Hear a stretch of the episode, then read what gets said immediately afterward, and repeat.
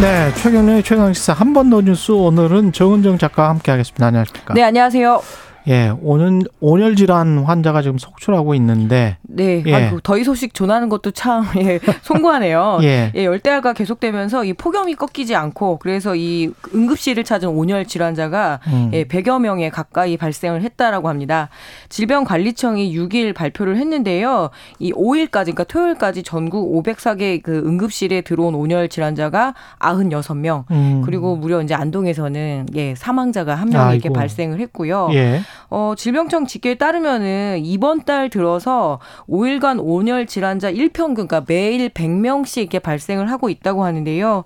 아, 이게 작년에 비하면은 그 3배가 넘는 숫자라고 하네요. 예. 예, 그래서 매우 지금 큰일입니다. 진짜 더워요. 진짜 덥기는 네네. 더운데 이게 결국은 기후 위기 때문이고 그래서 우리는 소송을 해야 되겠다. 기후 위기 소송이 지금 한국에서도 벌어지고 있는 것 같습니다. 네.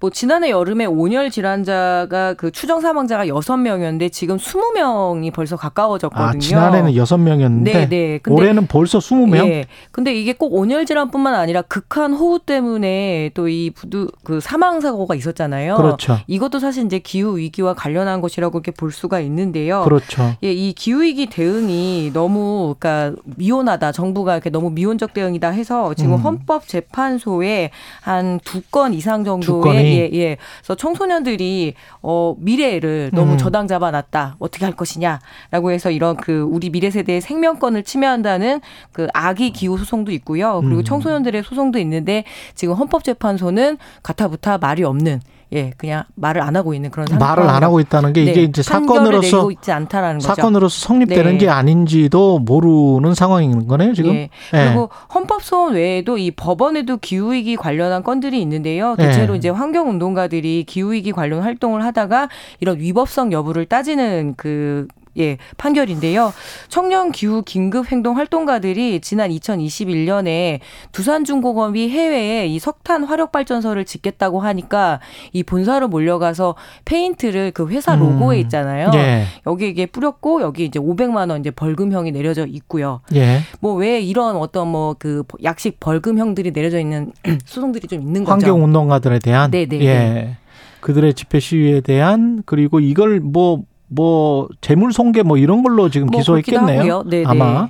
예 벌금형을 선고받았는데 거기에 대한 소송도 계속 진행되고 있다. 네. 외국에서 이런 어떤 기소랄지 또는 기후 소송이랄지 이런 것들은 많지 않습니까? 네, 그렇습니다. 예. 일단 가장 대표적인 게 이 네덜란드의 우르엔다 판결인데요. 음. 이 네덜란드 정부가 2020년 말까지 온실가스 배출량을 1990년 대비 17% 줄이겠다고 했는데 이에 대한 헌법 소원이 있었습니다. 예. 그랬더니 그 법원마저도 너무 낮게 잡았다. 미래 세대를 저당 잡았다 하면서 25%로 상향하라라는 이런 예, 우르엔다 판결도 있고요. 아, 그래요? 네, 네, 그렇습니다. 그리고 독일 연방 헌법 재판 하면서도 예. 이 구체적인 온실가스 감축 목표를 제시하지 않은 이 연방 기후 변화법에 대해서 헌법 불합치 판정 그러니까 위헌이다라고 이제 판정을 위헌이다. 네. 그래서 미래 세대한테 너무 큰 감축 부담을 떠넘겼다라고 하는 그런 이야기를 했던 거죠. 그러니까 그 연방 기후 변화법에 네. 온실가스 감축 목표가 있어야 되는데 그게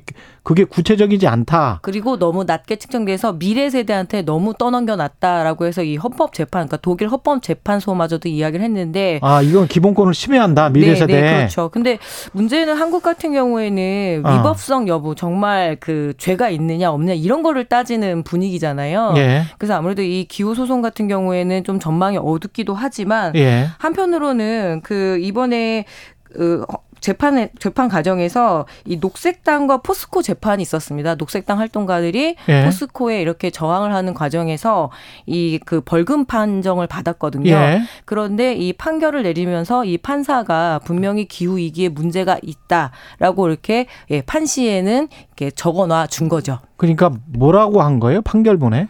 어, 이렇게 정확하게 인간의 산업 활동 등이 지구 온난화에 영향을 끼쳤음을 부인할 수 없고 아, 그게 예. 팩트다. 네, 그리고 녹색 활 녹색당 활동의 활동에 대해서 어느 정도 어떤 그 당연히 타당한 이유가 있다라고 음. 벌금은 때리지만 음. 예, 이 이유는 있다라고 이렇게 이야기는 해준 거죠. 예, 실정법 위반이기는 하지만 이게 네네. 네. 지금 이 사람들이 주장하고 있는 게 사실이 아닌 게 아니다, 사실이다 이렇게 인정을 해준 판결문으로서 의미가 있다. 그래서 예. 법적 판단을 받는 것은 상징적으로도 중요하지만 이 온실가스를 가장 많이 내뿜는 주체들에 대한 경종을 울린다는 점에서는 음. 향후 늘어날 전망 이고 그리고 그러다 보면 또 의미 있는 판결이 나올 거기 때문에 예. 예, 좀 주목을 할 필요가 있을 것 같습니다. 해외는 기본권을 침해하는 사례다 이렇게 지금 판결을 했다는 건데 우리도 네. 한번 눈여겨 봐야 되겠습니다. 지금까지 한 번 더 뉴스 정은정 작가였습니다. 고맙습니다. 네, 감사합니다. 예.